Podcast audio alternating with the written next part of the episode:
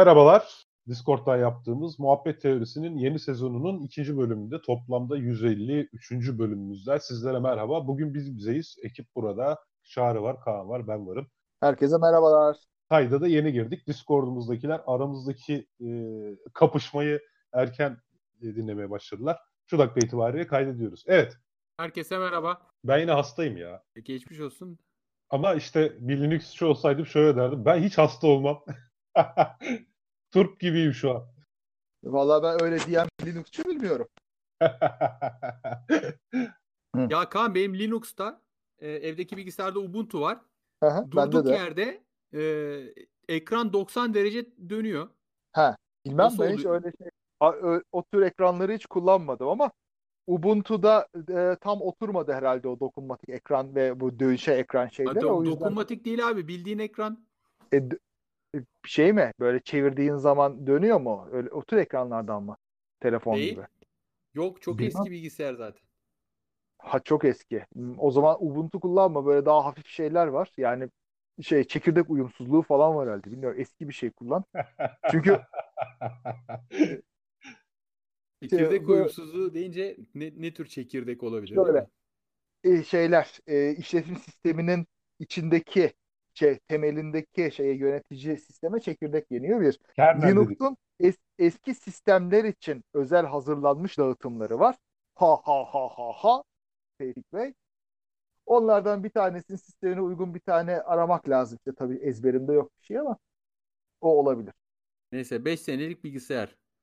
Ha 5 senede çok eski değilmiş ya. Linux'ta çalıştırır onu. Ben de bir bilgisayarımı Linux kurdum. Sine 5 gibi şifreli ekran gibiydi. Bir başka bilgisayarıma Linux kurdum. Onda da bir türlü masaüstü gelmiyordu. Fare hareket etmiyordu. Öyle kalıyordu. Ama işte ben orada... eskiden eskiden Ubuntu kurduğum zaman çok daha iyi çalışıyordu. Şimdi o kadar iyi çalışmıyor. İşte bilmiyorum neden. Onu bilmiyorum. Ezberden bir şey diyemeyeceğim. Yani bazılarında çalışıyor, bazısında çalışmıyor. O kadar çok çeşitli donanım falan var ki bazen ufak sorunlar çıkabiliyor. Neyse kısmet yani. E biraz kısmet öyle. Evet, peki. O zaman e, kısmet demişken derken konuya geçiş yapmak için kötü bir başlar şey oldu ama e, Nobel ödülleri yine verildi. Her sene bu dönemde yaptığımız programlarda Nobel ödüllerinden bahsediyoruz. E, bugün yine Nobel Tıp Ödülü'nden bahsedecektik ama sabah e, fizik ödülleri de açıklandı. Hı, evet. İsterseniz onlara da biraz değinelim. Bunları bir haber gibi değinelim. E, ana konumuza sonra geçelim. Ne dersiniz? Valla ben biraz tıp Nobel'inden bahsetmek isterim. Çünkü çok enteresan bir şey. Bir de şunu da söyleyelim. Gene e, bugün 3 erkeğe verildi fizik ödülü. Dün de 3 erkeğe verildi tıp ödülü. Yani şu ana kadar sıfır kadın bu sene yine. Hı. Anladım.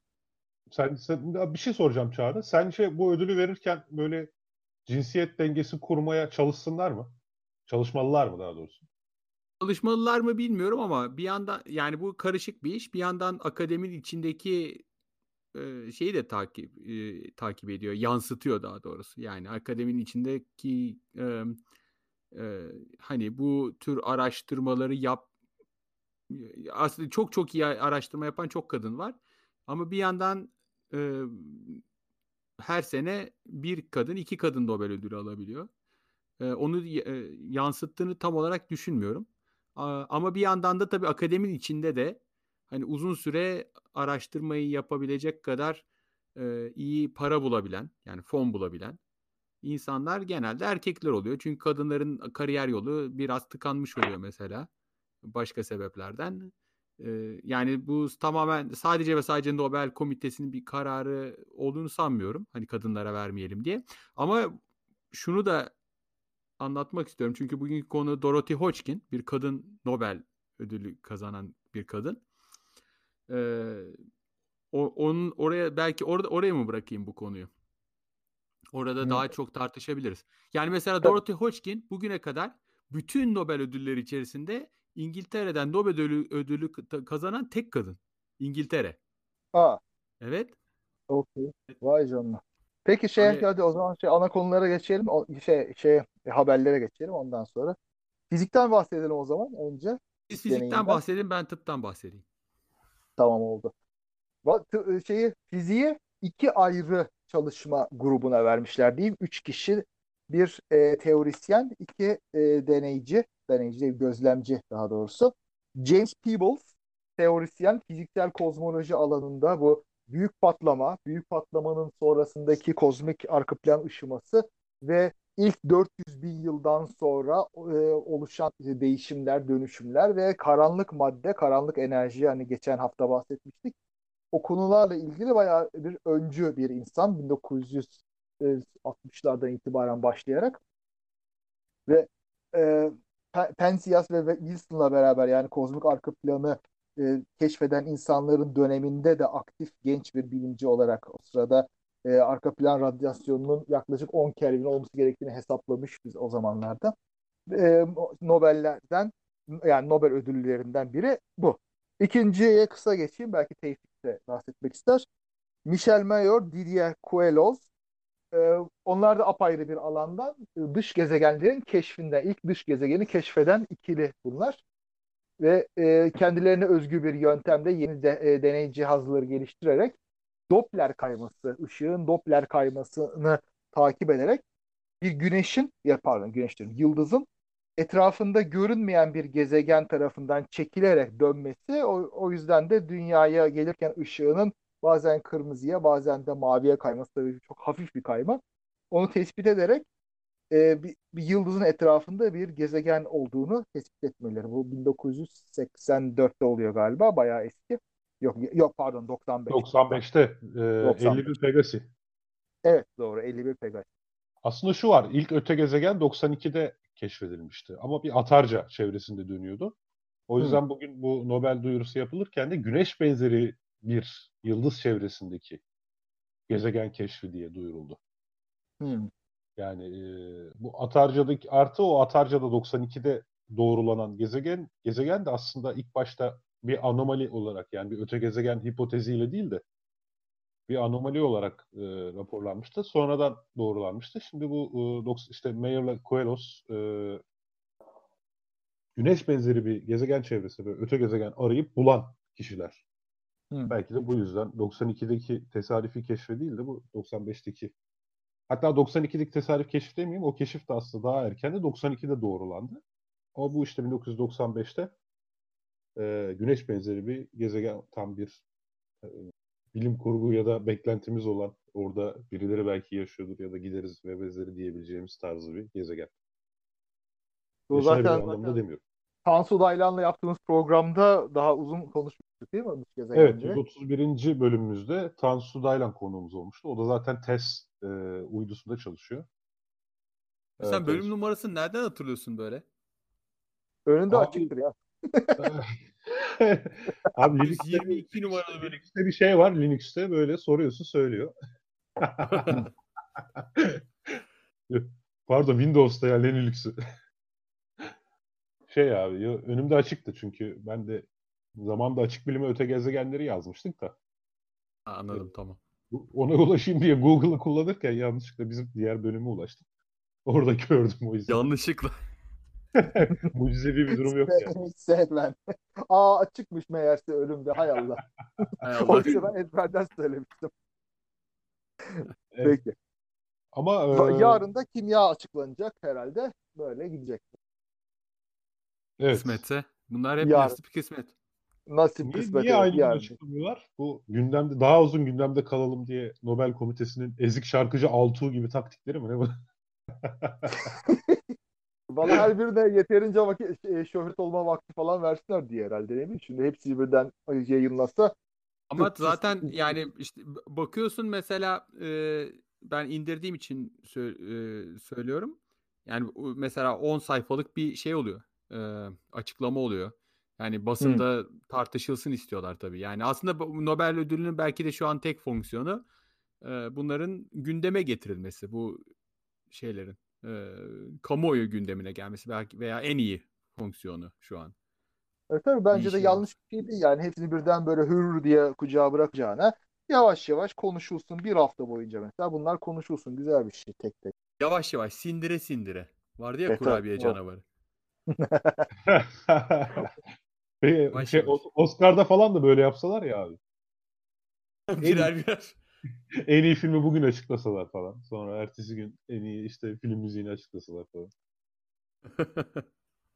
Show business farklı işliyor demek ki orada.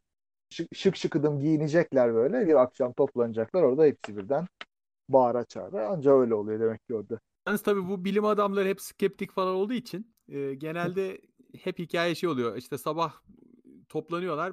İşte Nobel komitesi, sekreteri bunları telefonla arıyor. Hep şaka zannediyorlar değil mi? Telefon şakası zannediyorlar. Çünkü adamlar öyle yakalanmak Hı. istemiyor.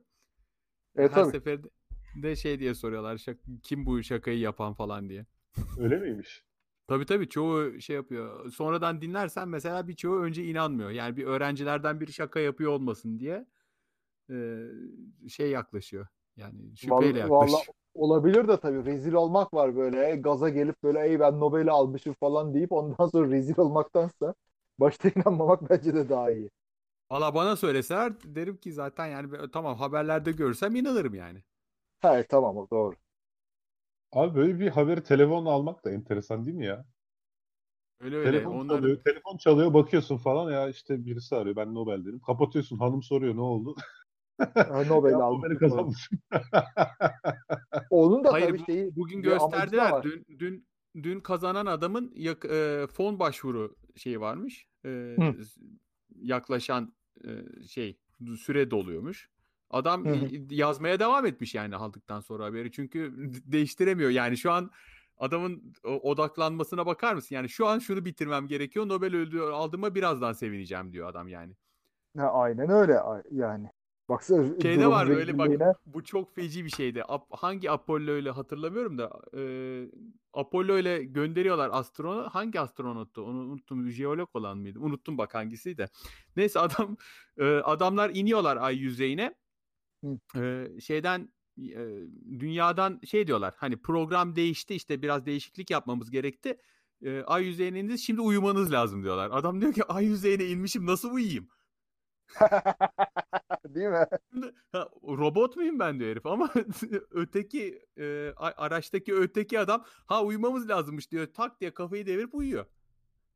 Bu da ayrı bir disiplinmiş ya yani evet. maşallah süper. Kafayı o diyor ki ben uyuyamadım vallahi diyor adam. Ya aya gelmişim. Düşünsene. Tabii ya. ya şey de var. Bir de böyle önceden telefonla aramalarının da bir hikmeti var. Eğer sen ödülü reddedeceksen onu orada soruyorlar sana kabul ediyor musunuz ödülü alacak mısınız diye. Yani böyle e, gazetelere falan çıkıp basın toplantısında bildirip ondan sonra ben kabul etmiyorum lan sizin ödülünüzü diye böyle şey rezil olmak var. Onu önceden böyle bir soruyorlar. Ya onu gene yapar canım istese. Ama o ee, zaman yalan söylemiş olur. E, evet o zaman yalan söyler. Kabul yalan ediyorum. Olur. Hmm. Yani o ay, ayrı bir alçaklık olur. O yüzden onu yapmaz. Ama alçaklık olmaz ya. Yani reddedişinin daha çok kamusu yani reddetme sebebinin çok kutsal olduğuna inanıyorsan sonuçta Yine, daha yine de, yine de zaten yarat- çok fazla zaman bırakmıyorlar açıkçası. Yani e, mesela adamın adam e, Avrupa'dan Amerika'ya uçakta olsa veya Japonya'ya yani 12 Hı. saat zaten uçaktasın. Araya 1-2 saat vakit yet, yetmez yani. Abi Aslında. ulaşamayınca ne oluyorlar? Açıklamıyorlar mı? Adam bir Miami'ye gitmiş tatilde yani. Neticede açıklıyor yani onu demek istiyorum. Yani adam e, hayır ta, tatilde olmasına gerek yok. Ucuza bu adamlar tatile çıkmıyor zaten. Neyse.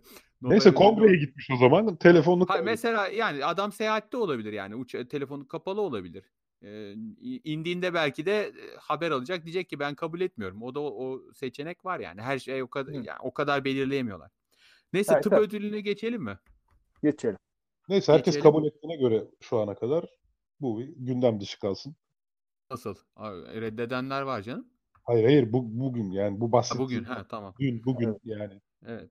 Neyse şey e, 2019 Tıp Fizyoloji Ödülü 3 kişiye verildi e, üçte bir. Yani bazen bunu bir şey yapıyorlar ya e, birine yarısını veriyorlar öteki ikisine yüzde yirmi beş veriyorlar. Fizikte öyle oldu. Ha, bu, bunlara üçte bir. Tam. Hı hı. Artık abi hisseli tapu 33.33 33 33 değil. Neyse.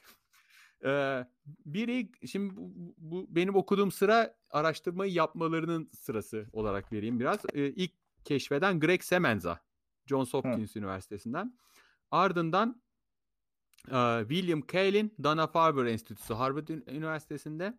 Son olarak da Sir Peter Ratcliffe. O da Oxford Üniversitesi'nde. Aynı zamanda yeni açılan Londra'da Crick var. The Crick deniyor ona. Yani Francis Crick Enstitüsü. O bağımsız bir araştırma kurumu.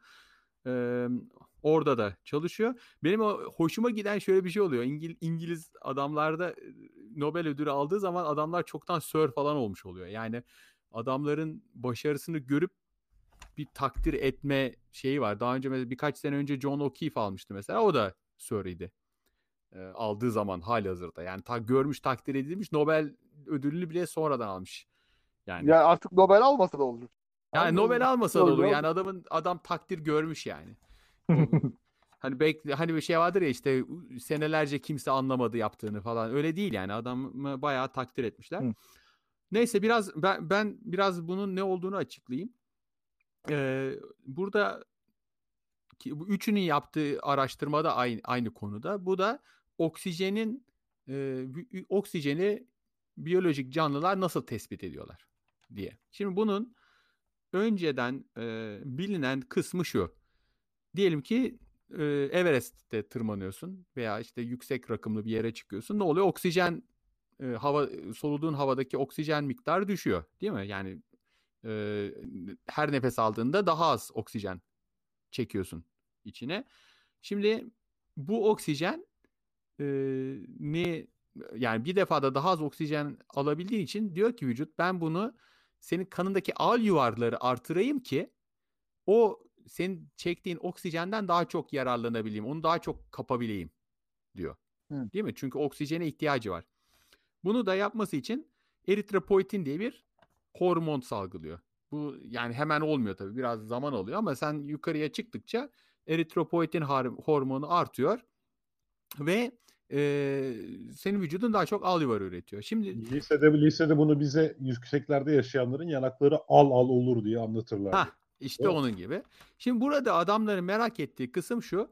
Oksijen miktarının düştüğünü nasıl anlıyor da vücut eritropoietini artırıyor. Şimdi oksijen miktarının düşmesiyle birçok şey meydana geliyordur da burada bildikleri bir şey var. Eritropoietinin arttığını bildikleri için e, ortada inceleyebilecekleri bir moleküler mekanizma var. Buradan başlıyor adamlar. Kim başlıyor? İşte bugün alanlardan biri Greg Semenza. Diyor ki bu şimdi genlerin e, bir hani kodlayan kısmı var ya protein kodluyor. Şimdi eritropoietin proteinini, enzim şey hormonunu kodlayan bir kısmı var. Ama şimdi bu gen her hücrede var. Her hücrede aktif değil. Ee, onun düzenleyici bir kısmı var. O düzenleyici kısmı sayesinde belli hücreler daha aktif. Hangi hücrelerde bu arada? Böbrek hücrelerinde. Böbrekten salgılanıyor çünkü. Yani bizim beynimiz eritropoietin salgılamıyor. O gen orada aktif değil. Böbrekte bunun aktif olmasını sağlayan kısım neresi? Adam ona ona bakmak istemiş. Ve özellikle oksijen e, düştüğü zaman e, bunu aktifleştiren kısım neresi? Orasını bulmuş.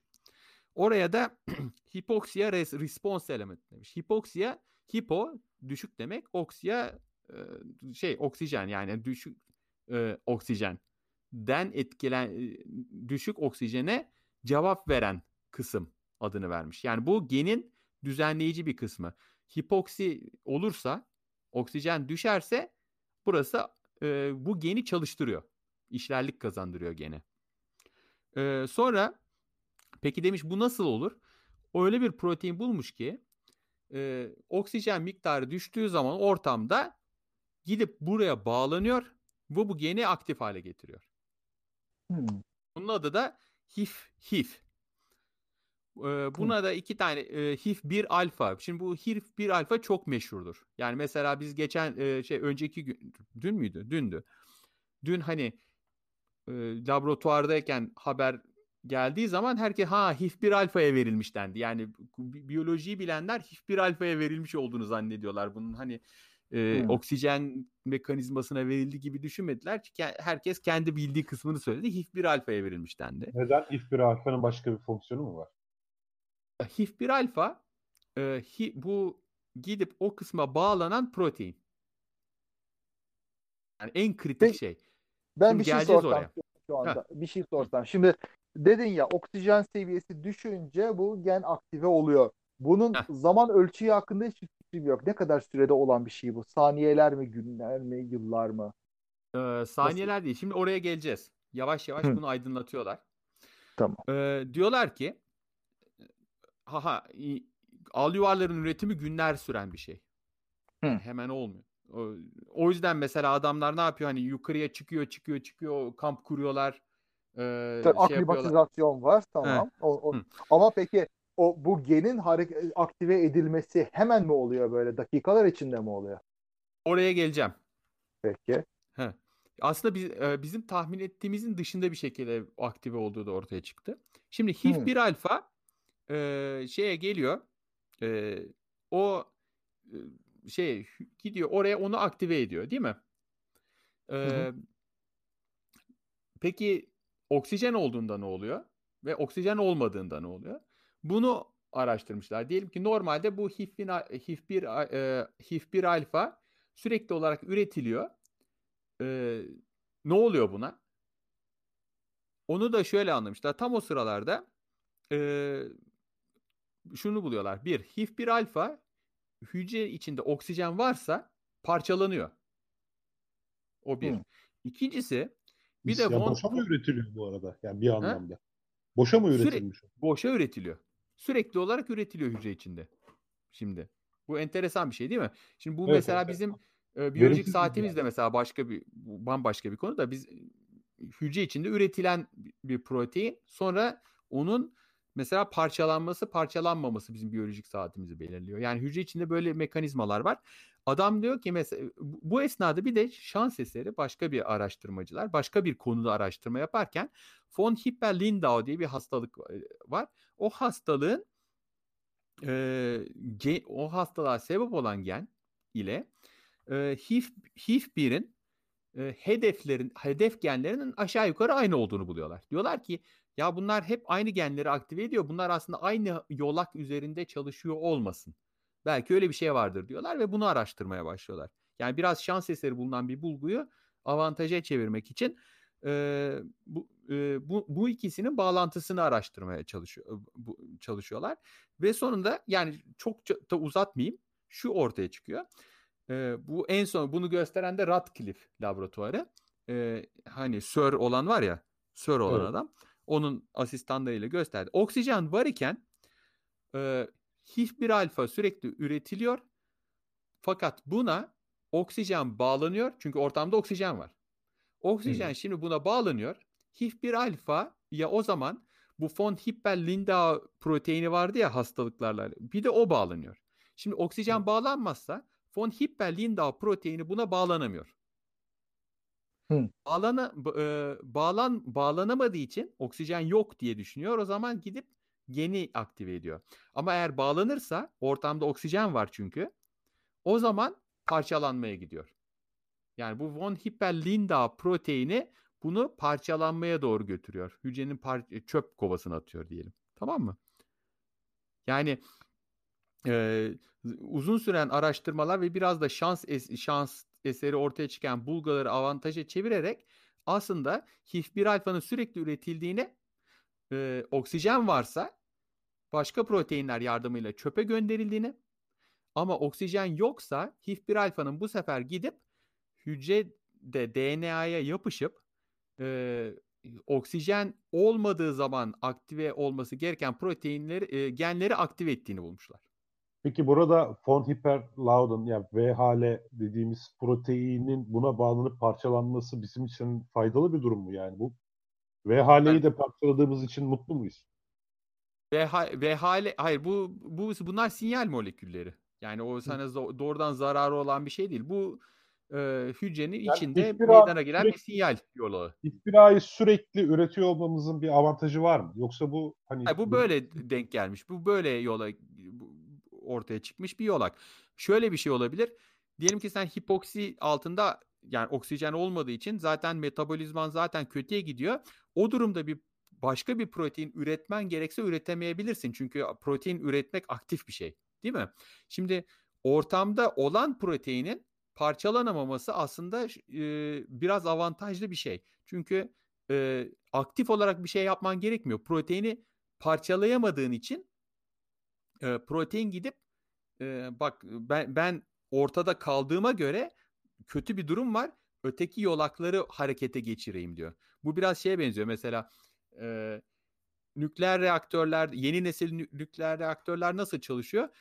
E, kendi ha, e, oradaki bütün sistemler devreden çıksa bile soğutmaya devam ediyor mesela. Öyle ayarladılar. Çünkü hmm. siz, eğer aktif olarak soğutmaya devam etmesi gerekirse e, e, soğutması gereken sistemler zaten bozuldu. Mesela Fukushima'da. Hmm. Yani Fail orada safe yapısı yani he, her şey bozulsa ki, bile safe he, olan bir yapı. He, yani aktif olan e, aktif olarak hücrenin içinde e, kötü durumda aktif değil pasif bir sistem rol oynuyor. Başka sistemleri aktif etmek için. Aslında bu çok mantıklı. Peki bu süreç şöyle mi işliyor? Şimdi diyelim ki ben artık 3000 metrede yaşamaya başladım. Ee, bu HIF, HIF1A e, dolayısıyla HRE mekanizmasını devreye sokarak e, al yuvar üretmeye başladım. Benim evet. vücudumda al yuvar sayısı arttığı için artık hücrelerimde eskisinden daha fazla oksijene rastlanmaya başladığı için evet, artık evet. HIF1A'lar gidip bu şeyi uyaramamaya başlıyor. Yani belli evet. bir threshold var. Oraya tekrar ulaşınca yani artık evet. belli bir al yuvar daha doğrusu derişimine yavaş uğraş- yavaş frene basıyor. Yavaş yavaş geri bildirim oradan gelen geri bildirim de frene evet. basıyor. Şimdi o hani şeyi sormuştunuz ya hani ne kadar sürede oluyor diye. Ee, ya burada işin e, kritik kısmı yani HIF1 alfa oraya gidip bağ, bağlanıyor mu? Bir, e, onun bağlanması için e, bu e, onu yok eden sistemin yavaşlayıp e, sona ermesi lazım. Yani e, HIF1 alfa miktarı hücre içinde yavaş yavaş artıyor. Artık DN, e, gidip DNA'yı DNA'da ki e, hipoksi genlerini yani düşük oksijende çalışması gereken genleri çalıştırmaya başlıyor ve o zaman artık e, se, yavaş yavaş sen o proteinleri üretmeye başlıyorsun. Tabi al yuvarlar yani neticede hücre çeşitleri o bir sürü protein falan üretmen lazım artık onları yapmak için ama hiç değilse bu HIF1 alfa o tetiğe basıyor. O süreci başlatıyor. Hmm. Daha önce şöyle Erit- bir şey duydum. Eritropoietin, bu eritropoietin vasıtasıyla yani hormon vasıtasıyla da oluyor ama başka yani o ilk inceledikleri yolak olduğu için bunu anlatıyorum. Ama HIF1 alfa bugün biliyoruz ki çok farklı 300'den fazla geni aktive ediyor. Oo. Tabii. Sadece bir gen değil. Bunların hepsi al alüvar üretimiyle mi ilgili? Oksijen hayır, hayır. Yani hücre içindeki birçok yolakla ilgili, Hı. hücre bölünmesiyle ilgili, metabolizma ile ilgili. Yani e, HIF1 alfa bir sinyal. Diyor ki bir e, yani oksijen azaldı. Artık bizim başka bir şey yapmamız lazım diyor. Hı. Ha, çok ilginç. Peki bu 300 gelin 300 de oksijen mekanizmasıyla mı ilgili? Alüvar olmasa bile. Yok yok hayır kanserle ilgili, beyin metabolizması ile ilgili de- değişik şeylerle ilgili. Peki yani Hepsini çok, bilmiyorum. Yani çok aktif araştırma konusu bu yani. 300 tanesinde sor. Soru olabilir ama o zaman ben hiçbir alfaları al yuvar üretimine harcamaya başladıysam diğer e, görevlerini aksat, aksatmaya başlamıştır diye düşünebilir miyim? Nasıl? Şimdi hiçbir bu... alfa belli bir e, sabit bir hızda üretiliyor değil mi hücrede? Sürekli sabit bir hızda. Evet. O zaman ben HIF1 alfaları alıyor üretimine harcamaya başladıysam hani diğer görevlerinden geri kalıyor mu diyeyim. Hayır bunun görevi bu. Bunun görevi hücredeki oksijen e, miktarının azaldığını e, tespit edip ona yani bunun görevinin hepsi oksijen metabol pardon sen oksijen metabolizması deyince onu ben yanlış anladığımı şimdi fark ediyorum. Oksijen çünkü bir metabolizma biyolojide başka bir şey demek tam olarak.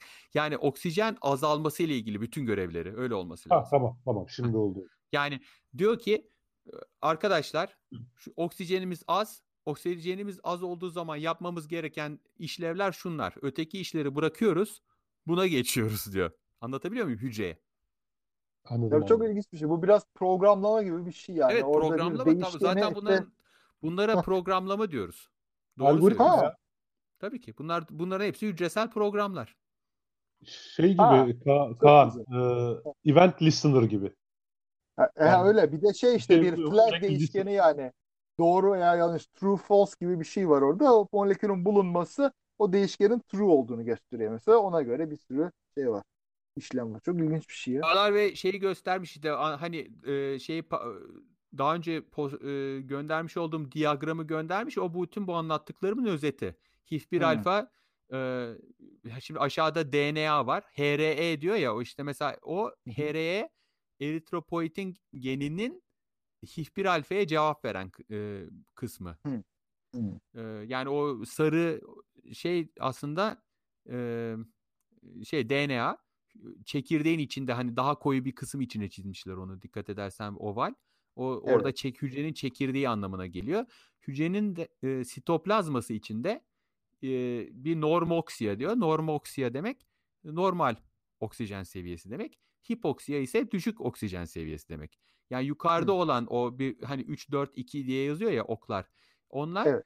normal e, yani oksijen e, derişimi hücre içinde düşük olmadığı zaman meydana gelen normal durumda meydana Hı. gelen e, kimyevi tepkiler ve e, hipoksiye ise bu öyle olmadığı zaman e, meydana gelen şey. O zaman e, dikkat edersen hipoksiye olduğu zaman meydana gelen şey çok basit. Hmm. HIF1 evet. alfa çekirdeğin içine giriyor ve DNA'yı DNA'daki o, e, o eritropoietin genini aktive ediyor. Abi çok güzel bir if'den böyle. Eğer öyleyse şöyle yap, değilse böyle yap. Harika bir şey. Yani o zaman HIF1 ağının aslında default davranışı çekirdeğe gitmek. Evet. Fakat hücrede yeter yeteri kadar oksijen varsa gidemeden parçalanıyor. Bu mudur yani? Doğru.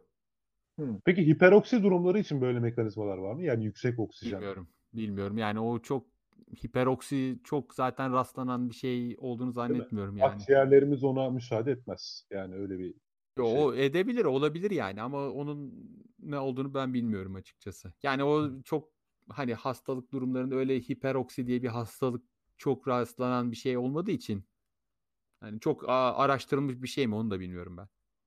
Anladım. Son bir şey daha. Ee, daha önce duymuştum. Sigara içenlerde al yuvar sayısı fazla oluyor. Demek ki sebebi muhtemelen bu. Çünkü al yuvarlara oksijen yerine olabilir. Bilmiyorum açıkçası. Hücreler oksijensiz kalıyor ve sigara Öyle içenler... öngörebilirim. Öyle öngörebilirim. Ama o başka evet. yollardan. Yani sigaranın içinde de yani çok fazla sayıda kimyevi madde var. Yani o yüzden e, yani normalde almadığın bir sürü kimyevi madde var. Çok fazla sayıda zehir var. Yani ah, onların bütün bu maddeleri nasıl etkilediğini bilmiyorum. Anladım. Bazen öyle oluyor ki mesela içtiğin şey e, aldığın ilaç ves- vesaire diyelim ki orada 3 numaralı tepkimeyi görüyor musun? Mesela pro, prolil hidroksilasyon diyelim evet. ki o e, diyelim ki o senin e, içtiğin şey, yediğin şey neyse o diyelim ki tepkimi inhibe ediyor. Yani bloke ediyor diyelim. Yani bütün bu tıptaki hani hep anlattığın zehirler, bilmem neler, ilaçlar hep bu bu tepkimeleri şu veya bu şekilde etkileyerek ya etkiliyor ya, katalize etkiliyor. ediyor ya inhibe ediyor değil mi? Yani bir şekilde. Yani orada mesela bir enzim var. Enzim dediğin katalizör. Onun mesela bloke ediyor. Enzim çalışamıyor. Ee, şimdi enzim çalışmadığı zaman hani reaksiyon çok yavaş gidiyor ya. Hani o kadar yavaş gidiyor ki yani insan ömrü içerisinde o reaksiyonun tamamlanması mümkün değil. O yüzden gerçekçi olarak o, o tepkime durmuş oluyor. Mesela. Anladım. Peki yani kendi başka... başına gerçekleşmesi mümkün değil. Yani bunlar biyokimyanın temelleri. Biyokimya 101 diyorsun. Baştaki şeye evet. dönersek bir alüvar üretimi gerçekten ne kadar sürüyor? Ee, bilmiyorum ama alüvarların değişmesi 120 gün falan almıyor muydu? Öyle bir şey. O, o ömrü. Ee, alüvarın ne, üretiminin ne kadar sürdüğünü bilmiyorum. Yani dağcıların aklimiza, aklimatizasyon için böyle bir hafta falan durduklarını düşünürsek herhalde 4-5 gün bir hafta falan oluyordur diye düşünüyorum. Yani muhtemelen o sırada iyi vitamin alman falan da gerekiyordur. Çünkü yani çok sayıda DNA üretmen gerekiyor, nükleotit üretmen gerekiyor. Yani hücre bölünmesi e, için iyi Tabii. sağlıklı beslenmen gerekiyor o esnada. Bilmiyorum tam yani o kendim de hiç e, dağcılık yapmadığım için e, o insanlar ne gibi şartlarda oraya tırmanıyorlar? Sadece oksijen değil yani eğer e, alüvar üreteceksen çok e, ona yani hücre bölünmesine, hücre üretimine uygun şekilde beslenmen lazım. Peki abi son bir soru daha. Yani pratik bir faydası tabii ki olmak zorunda değil bilimsel araştırmada ama bu yani bu mekanizmanın keşfini Nobel gerektirecek kadar önemli bulmalarının sebebi ne?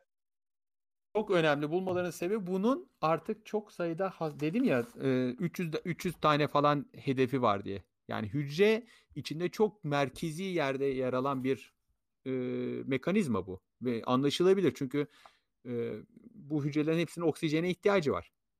O bir. E, ikincisi e, bunlardan yola çıkarak üretilen e, ilaçlar var. Hatta ben buraya ismini yazmıştım. Dur bir dakika. Bu. Roxadustat hali hazırda. Mesela e, e, bu bir kanser ilacı. Hayır, şimdi şey e, bir 2019'da yayınlanmış New England Journal of Medicine'de ilk e, sonuçları. Mesela Roxadustat Treatment for Anemia. Ha bu arada anemi var tabii ki. Yani e, hmm anemi tedavisinde kullanılıyor. Şimdi bütün bu yolaklar işe yaramadığı zaman e, bu, bu yolakları harekete geçirdiğin zaman alüvar üretiyorsan anemi tedavisinde başka bir sebeple dahi kansızlık olsa bu yola belki kullanarak onu aktive edebilirsin. Hmm. Mesela şu hidroksitlerin HIF1A'ya bağlandığı reaksiyonu inhibe edersem HIF1A açıkta kalacağı için gidip çekirdeğe gidecek ve al yuvar üretimine sebep olur. Doğru mu? Yani o yolda evet. mesela için al yuvarlarını yap e, suni yolla arttırabilirim yani. Çok doğru. Sadece bunları teker teker denemek gerekiyor. Hani bahsetti diyorsun ya mesela burada 3 numaralı tepkime var, 4 numaralı tepkime var, 2 numaralı diyelim ki bir şey var. Şimdi bunların her birini deniyor deniyorlar. Diyelim ki bunun birini inhibe ediyorsun ama ortaya çıkıyor ki aynı enzim beyinde başka bir iş yapıyormuş veya benzeri bir iş yapıyormuş. Veya senin bunu e, bloke etmek için kullandığın molekül şans eseri vücuttaki bambaşka bir enzimi de bloke ediyor. Yan yani etkiler. deniyorlar, deniyorlar, deniyorlar. Öyle bir, sadece ve sadece bu tepkimeyi etkileyecek bir molekül bulana kadar devam etmeye çaba sarf ediyorlar. Anlatabiliyor muyum? Bunların buradaki her basamak aslında bir fırsat senin için. İlaç geliştirme süreci böyle biraz şey çetrefilli tabii ki. Yani çünkü e, bu, bu, bir de mesela bunların her biri ayrı hücrede biraz değişik olabilir. Yani ay, aynı gen değil de faz yani evrim süresince diyelim ki aynı gen kendini çoğaltmış oluyor. Kendini çoğaltmıyor da çoğalmış oluyor ve farklı hücrelerde aynı genin farklı versiyonları etkili oluyor. Mesela sen gidiyorsun onun belli bir hücrede etkili olan versiyonunu bloke ediyorsun. O zaman çok spesifik bir etki elde ediyorsun. Aslında o spesifik etkileri elde etmek istiyoruz. Çünkü eğer elde et, e, yaptığın blokaj diyelim ki çok genelse vücudun her hücresini etkile, etkiliyor ve e, yan etkileri ortaya çıkabiliyor değil mi? Evet. Mesela bu hücrede bu enzimi etkiliyor ama gidip başka hücrede başka bir enzimi etkiliyorsa o zaman yan etki ortaya çıkıyor. Anladım. Peki abi çok teşekkürler. Yani sen açıklamasan anlaması zor olurdu. Ee, Ama bence güzel güzel bir şey yani bu bu seneki çok göz önüne getirilebilir bir e, şey e, yolak olduğu için iyi oldu. Ben çok e, keyifle anlattım bunu. bu, bu tabii sadece insanlara özgü değil değil mi muhtemelen? Hayvanlara, tüm hayvanlarda var. Tabii. Aynı mekanizma. Bir, şey, bir şey söyleyeceğim ama yani o kadar 50 dakika konuştuk. Ee, Daha Hoç... konuya girmedik. Evet, Hoşkin konuşmayı gerçekten haftaya bırakabiliriz. Ne dersiniz? Ya öyle yapalım. Hakkını vererek. Böyle uzun Hakkını vererek konuşalım. İyi ya. Daha bir saat konuş. Yok ben daha eve gideceğim. Tamam. sen de bence eve git. Haftaya müsaitsin değil mi Çağrı? Haftaya bakayım. Bir dakika.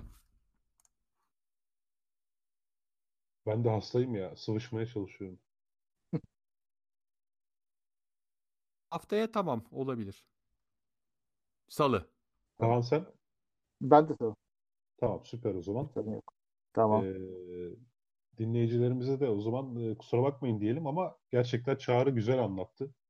Bayağı anladık. Bir şey yok bayağı 50 dakikamızı da doldurduk zaten sağ olsunlar. Bizim 50 dakika mı doldurmamız zaten. gerekiyor? Vallahi. Yo ya bir saat diye programımız. Daha uzunluğu dinlenmiyor abi. Zor yani. şey daha iyi. İnsan dikkatini 50 dakika toplayabiliyor maksimum. Valla bana sorarsan 30 dakika daha bile iyi. Benim Pardon şey, ben kaçırdım. Tap crash dedi de. Tap çöktü. Nasıl Türkçesi bilmiyorum. Sekme çöktü. Sekme çöktü. Sekme ha. çöktü.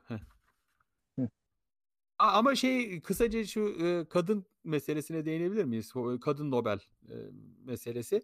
E, Değinelim, çünkü orada et, tamam. Ha, değinelim öyle kapatalım. Çünkü bu e, hani hep mesela Marie Curie hani kadın bir, bir kadın bilim adamı söyle, e, ismi söyle dediğin zaman Marie kadın Curie. Kadın bilim adamı dedin ya abi. Kadın bilim adamı. Oldu. Ka- bilim, bilim kadını kadın. ismi söylediğin zaman söyle dediğin zaman e, genelde Marie Curie akla gelir. Şimdi e, ona da o zaman Nobel ödülü vermek istemiyorlar. E, hmm. Nobel ödülünü kime veriyor, veriyorlar? Önce e, Pierre Curie'ye ve Henry Becquerel'e teklif ediyorlar. Pierre Curie diyor ki bu iş üzerinde en az benim olduğu kadar e, eşimin de emeği var. Dolayısıyla ona da vermeniz lazım diyor. Dolayısıyla e, Marie Curie'ye ancak öyle Nobel veriyorlar. Onun üstüne e, Pierre Curie'ye e, Nobel ödülü aldığı için üniversitede kadro veriliyor, Marie Curie'ye verilmiyor. Rezillik ya, vallahi rezil. Sonra bak bu hatta daha daha kötü hale gelecek şimdi. Ee, biliyorsunuz Pierre Curie trafik kazasında ölüyor. Çok yani evet. At arabası altında. Şekilde. At arabası altında kalıyor. O ölünce onun kadrosunu karısına veriyorlar. Ya, lütfetmişler.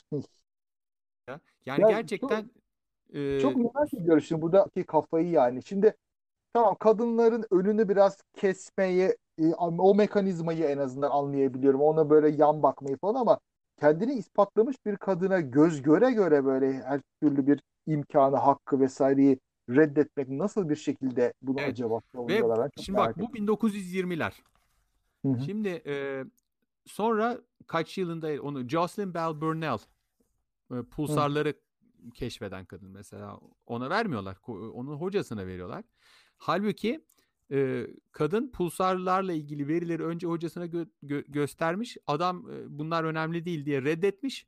Kadının Hı-hı. ısrarı sayesinde aslında o ortaya çıkmış sonradan.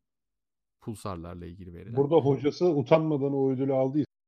Yani. Al, alıyor. Ona da sorsanız işte ya ben bütün araştırma programını ben yürütüyorum diyor. Yani öyle, onun Nasıl? bulduğu kısa bir halbuki doğru değil yani. Gerçekten eğer e, Jocelyn Bell ona da burada şey deniyor e, Nobel Nobel. Yani hani soy ismi ha. Bell ya.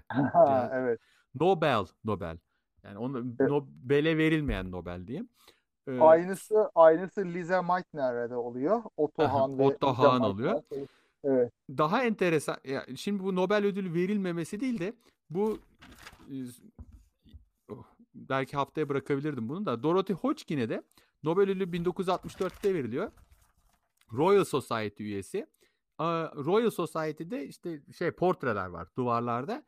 1978'de şimdi bak 1964'te Nobel almış. 1978'de e, nihayet bir kadının oradaki portrelere arasında bir kadının yer alabileceğini kabul ediyorlar.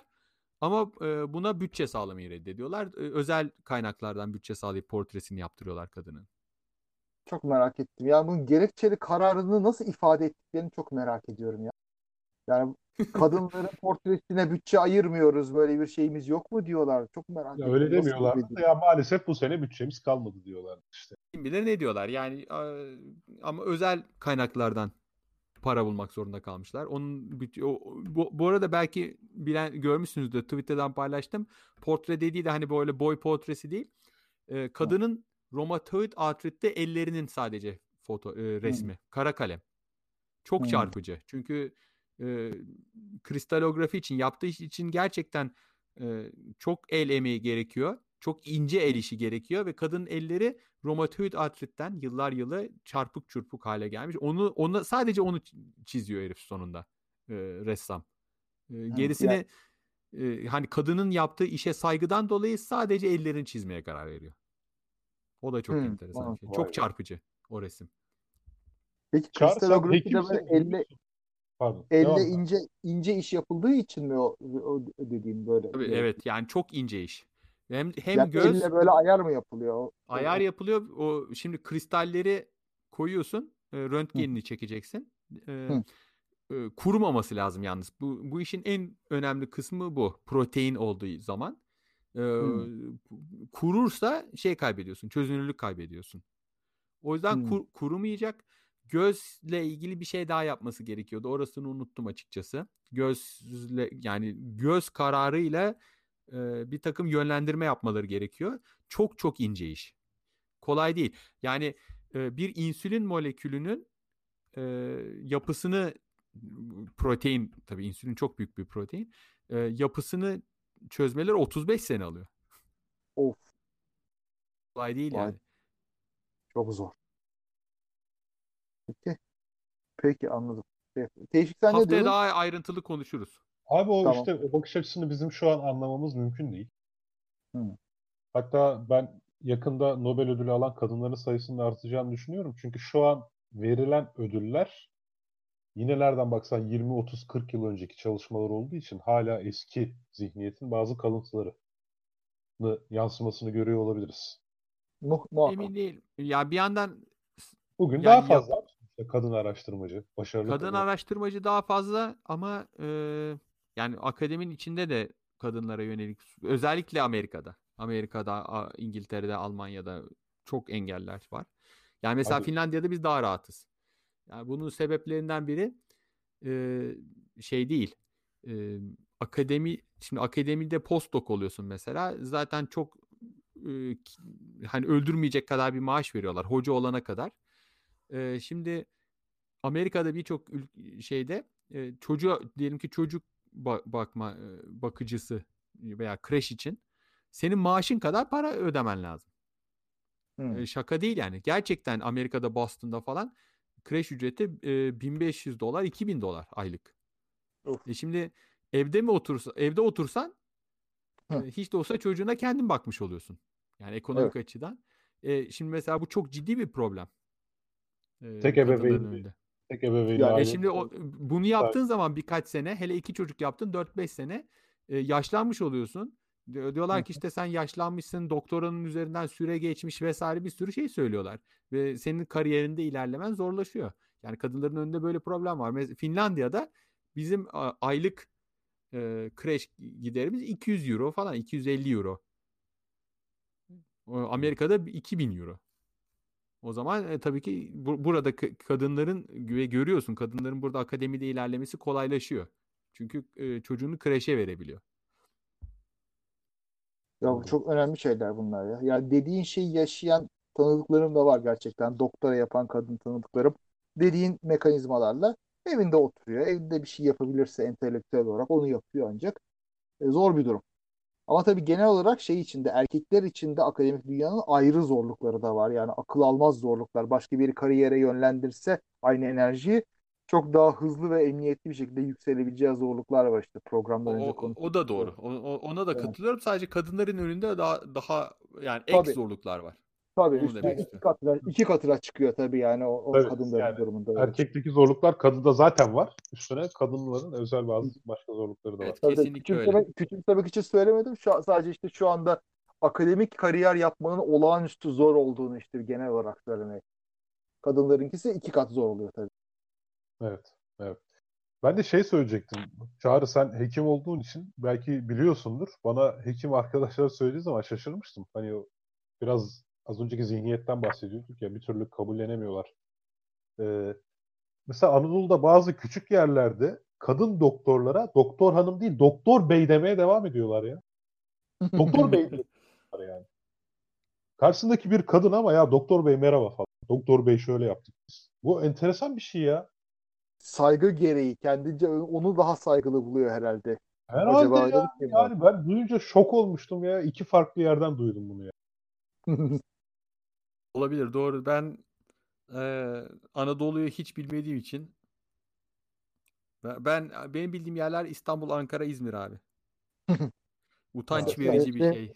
Beyaz An- hani derler ya Ankara'nın Ankara'nın doğusuna geçmemiş derler ya. Ben Ankara'nın doğusunda bildiğim tek yer Tokyo.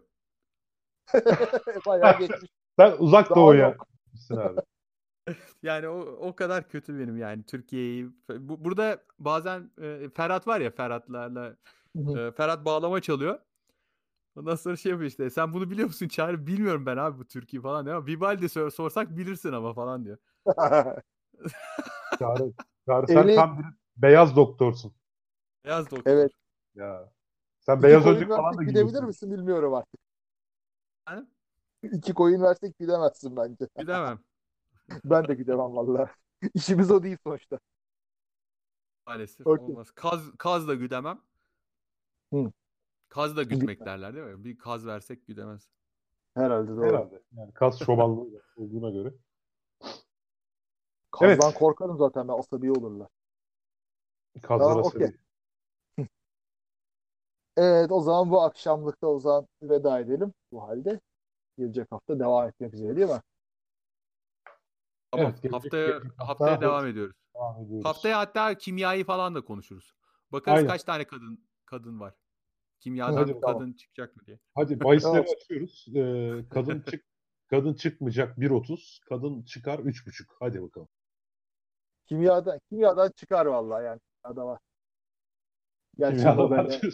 tam tam bir kadın bilimi mi diyorsun yani? Biz, bizim o üniversitedeki kimya bölümünde çok vardı bence o. tamam. Hadi tamam, daha fazla rezil olmadan kapatalım. Haftaya görüşürüz. Sadece Daha fazla bilgi edinmek isteyenler Tarihi Osmanlı Mecmuası'nın 3. cüzünün 1912. sayfasına bakabilirler efendim.